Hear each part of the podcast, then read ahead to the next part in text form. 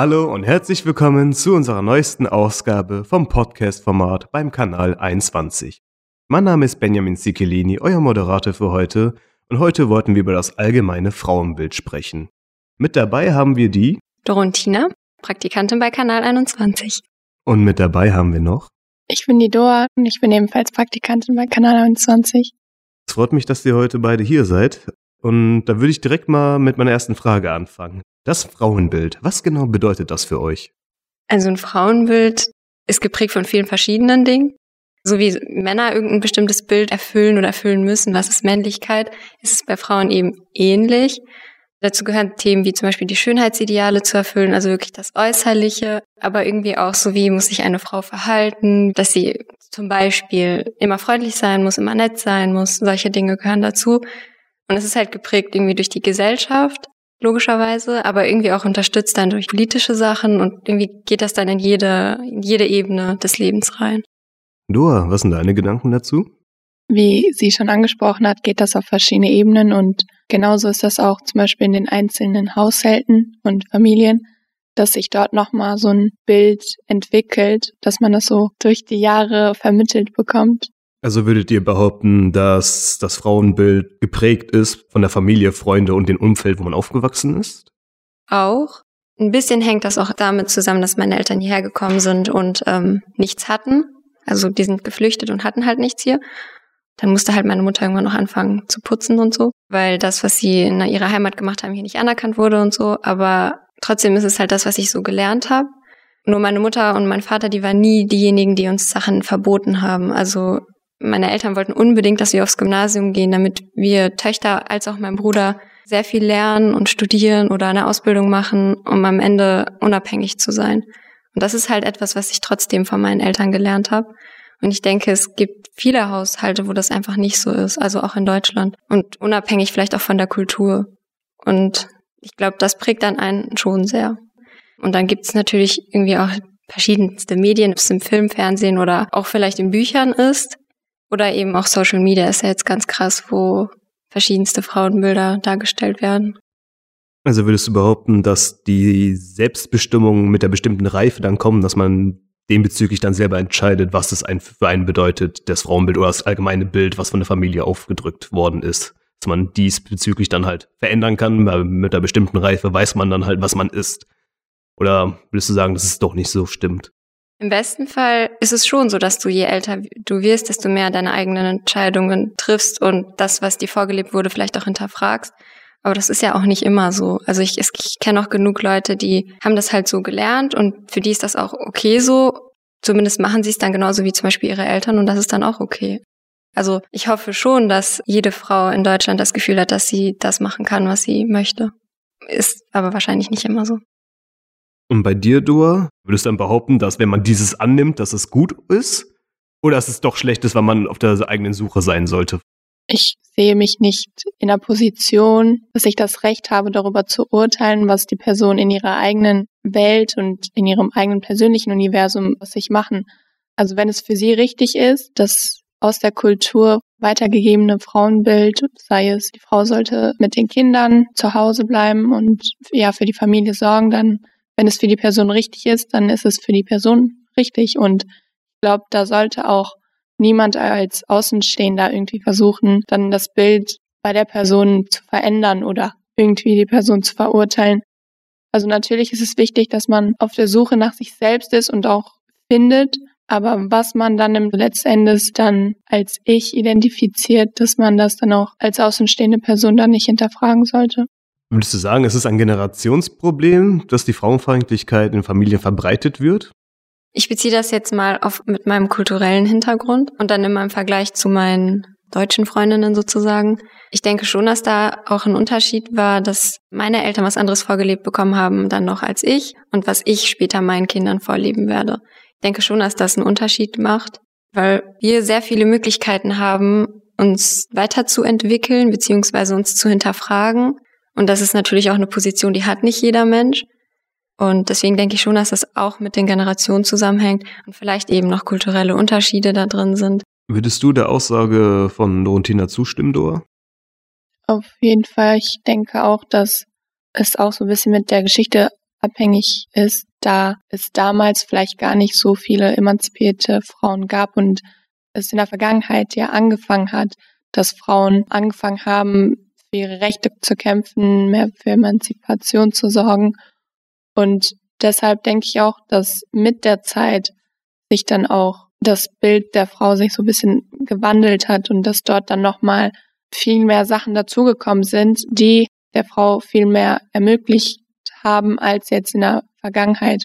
Wäre es möglich, dass du die wichtigsten Aspekte einmal kurz nennen kannst, die dann aufgekommen sind in den letzten Jahrzehnten? Generell einfach das Wahlrecht, das Recht, dass man ein eigenes Konto haben kann, unabhängig davon, ob der Mann jetzt dem zustimmt oder nicht, zur Schule gehen kann, studieren kann, arbeiten gehen kann, alles eigentlich. Also all das, was der Mann machen kann, dass die Frauen das auch machen können. Also dass es eine Gleichberechtigung herrscht. Irgendwie nicht, dass die Frau jetzt mehr darf, sondern dass es einfach auf dem gleichen Stand ist. Und ich glaube, das ist auch so, was immer falsch interpretiert wird, wenn man sagt, dass man ein Feminist ist.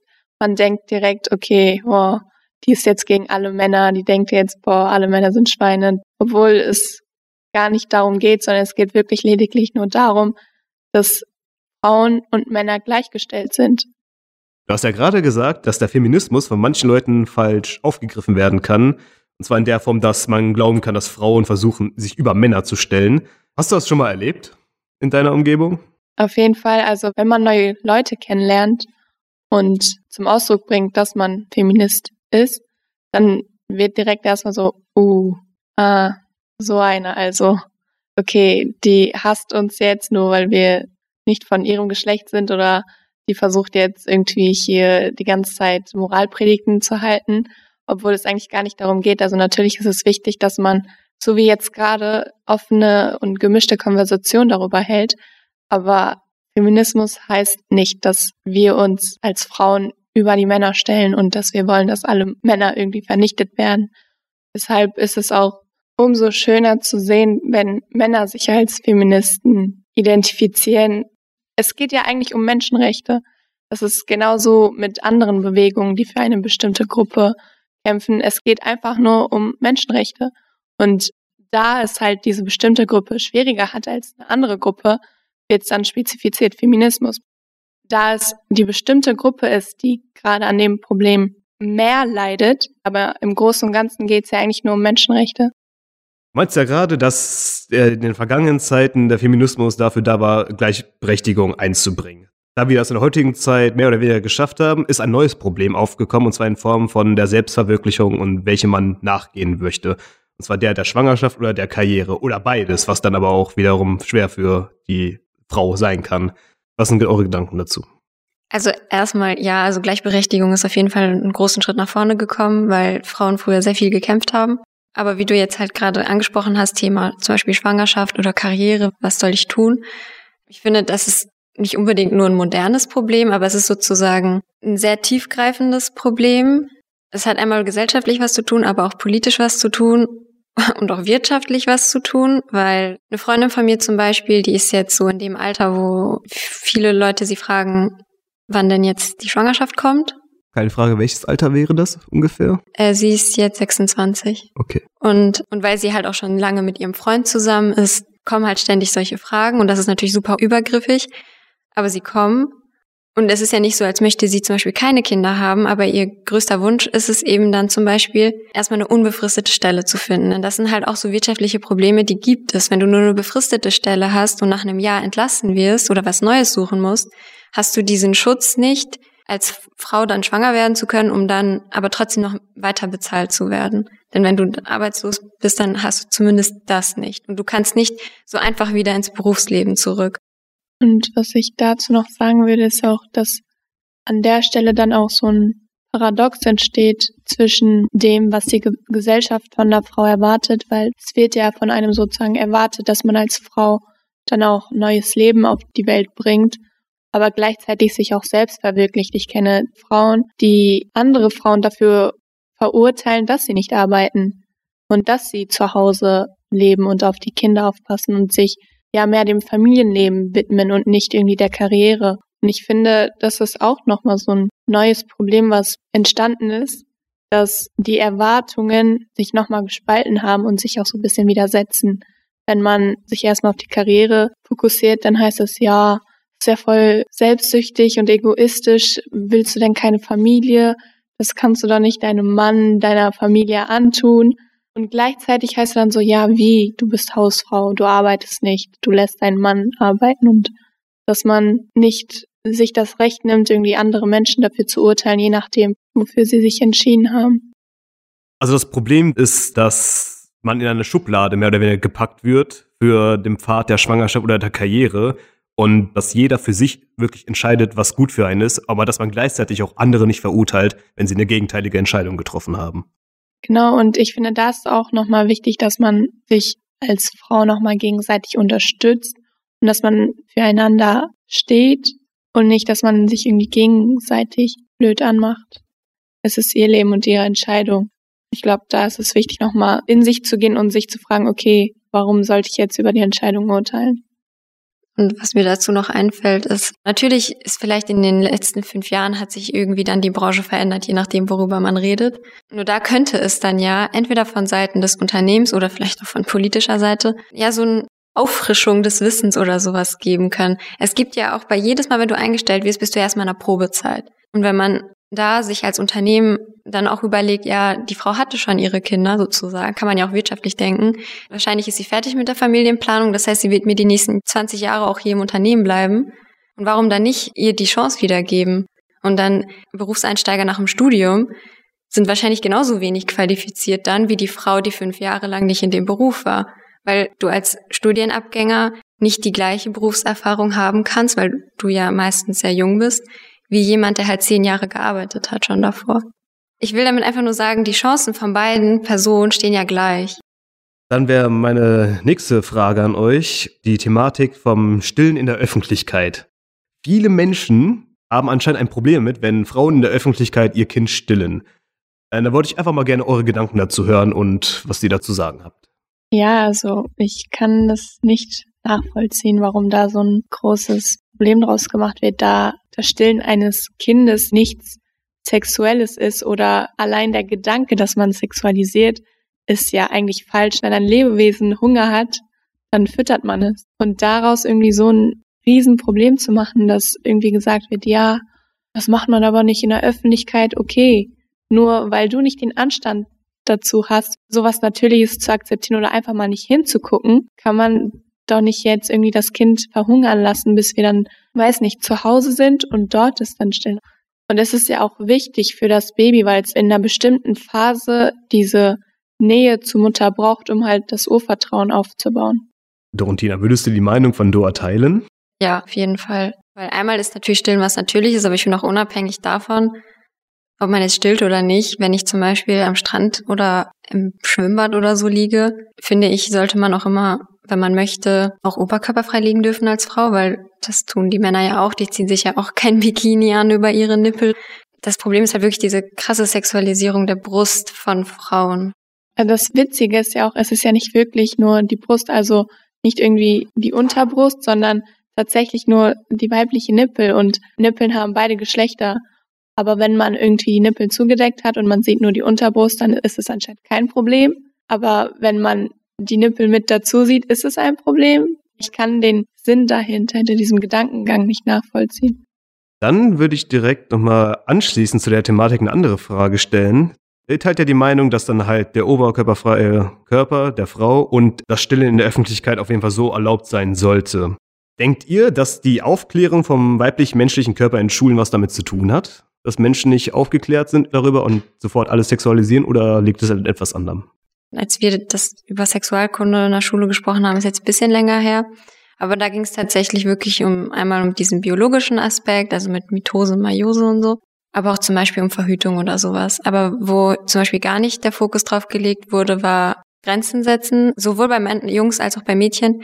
Wenn ich etwas nicht möchte, dass ich Nein sagen muss und solche Sachen wurden bei mir in der Schulzeit zum Beispiel nicht besprochen und auch nicht die weibliche Brust ist halt die weibliche Brust und das ist die männliche Brust und beides ist vollkommen okay und man muss sich wohlfühlen im Körper und solche Sachen. Die wurden mir in der Schule nicht so beigebracht, aber ich habe tatsächlich nachgelesen. Es gibt so Richtlinien, an die sich Lehrer halten können, sollen, müssen. Also da steht halt auch drin, dass man den Kindern so ein positives Körpergefühl eben mitgeben muss. Also dass man sich wohlfühlt im Körper und dass man sich akzeptiert, wie man ist und dass alles so seine Berechtigung hat, das sind eigentlich Sachen, die in der Schule aber vorkommen müssen. Ich weiß jetzt halt nicht, wie es in jeder Schule läuft, ob jeder Lehrer und jede Lehrerin das macht. Was da auch drin steht in diesen Richtlinien ist, dass man aufklären soll über Sexualisierung bzw. Sexualität in Medien. Also vielleicht auch so Social Media, aber auch Richtung Pornografie gehend hat mir zum Beispiel in der Schule komplett gefehlt. Also ich glaube nämlich, dass zum Beispiel auch die Pornografie und der leichte Zugang zur Pornografie schon auch den Blickwinkel von jungen Menschen auf Körper im Allgemeinen beeinflussen kann. Und da sollte man vielleicht in der Schule noch mehr darüber reden oder überhaupt darüber reden, dass das, was in, der, in Pornos passiert, nicht der Realität unbedingt entspricht. Zu unterscheiden, warum gibt es überhaupt Pornos, was ist deren Wert und wie ist das halt in Wirklichkeit. Joa, würde dich dann auch fragen, war es bei dir auch so, dass es ungenügende Bildung bezüglich auf den weiblich-menschlichen Körper in der Schule vorhanden war? Also wie Dorontina schon gesagt hat, natürlich gab es dann einmal den biologischen Aspekt, wie zeugt man Kinder. Und auf jeden Fall gab es auch viele Aspekte, die gar nicht genannt wurden, unter anderem die, die Dorontina bereits erwähnt hat aber auch, dass es okay ist, offen darüber zu reden. Also ich weiß nicht, allein das Gefühl, wenn man wusste, okay, wir haben jetzt Sexualkunde, war es so, oh, okay, das ist jetzt ein Tabuthema und jetzt wird darüber geredet. Aber es wurde nie gesagt, dass es in Ordnung ist, auch mal außerhalb des Unterrichts mit Leuten, mit denen man sich vertraut fühlt, mal so einfach sich auszutauschen. Und ich glaube, also ich kann nur von mir aus sprechen, das hat so ein bisschen dazu geführt, dass gewisse Sachen, wo ich dachte, oh, ist das überhaupt normal? Ich weiß es nicht. Und dann habe ich im Internet geguckt und es ist schon allein ein komisches Gefühl, dass man dann im Internet gucken muss, weil man dann denkt so, oh, okay, vielleicht bin ich nicht normal oder vielleicht ist irgendwas falsch mit mir. Nur weil einfach die Unterhaltung und die Aufklärung gefehlt hat. Also, dass man, wie Dorontina schon gesagt hat, nicht Kindern und jungen Heranwachsenden vermittelt hat, dass man seinen Körper lieben soll und es wertschätzen soll und dass man sich wohl drin fühlen soll, egal wie es aussieht oder ob es im Vergleich zu Person XY anders aussieht und dass es auch in Ordnung ist, sich auszutauschen. Weil ich weiß, als wir in den Pausen mit Freunden darüber geredet haben, weil wir halt darüber reden wollten, weil wir irgendwie den Drang dazu hatten, uns mal auszutauschen, weil wir nicht wussten, okay, ist es normal oder nicht, haben wir immer so komische Blicke zugeworfen bekommen und gesagt so, ey Leute, ihr seid in der Pausenhalle, redet nicht darüber. Da dachten wir so, warum? Die haben es wahrscheinlich als irgendwas angenommen, was mehr Richtung Pornografie geht, obwohl wir eigentlich nur über natürliche Sachen uns ausgetauscht haben und so wissen wollten, ob es jetzt nur bei der einzelnen Person so ist oder ob es etwas Geteiltes ist und dementsprechend was Natürliches. Du hattest ja auch vorhin gesagt, dass Pornografie auf jeden Fall ein furchtbares, schlechtes, ein falsches Bild von der, eigentlich auch von Männern und Frauen wiedergibt. Da wollte ich euch fragen, das Schönheitsideal, welches in der westlichen Welt gegeben ist, ist das etwas Gutes oder etwas, was abgeschafft werden sollte oder neu reformiert werden sollte? Ich glaube nicht, dass man es so leicht abschaffen kann, da es halt zum Beispiel in der Fashion-Industrie oder Kosmetikindustrie, es gibt halt immer gewisse Sachen, die im Moment trenden. Mittlerweile ist vielleicht der Eyeliner und irgendwann mal was anderes. Florentina, was genau sind da deine Gedanken zu dem Schönheitsideal? Also die kann man jetzt auch nicht abschalten. Es ist ja nicht irgendwo geschrieben, so, das sind jetzt die diesjährigen Schönheitsideale und nächstes Jahr ist was anderes so. Es hat halt auch was mit Trends und allem zu tun.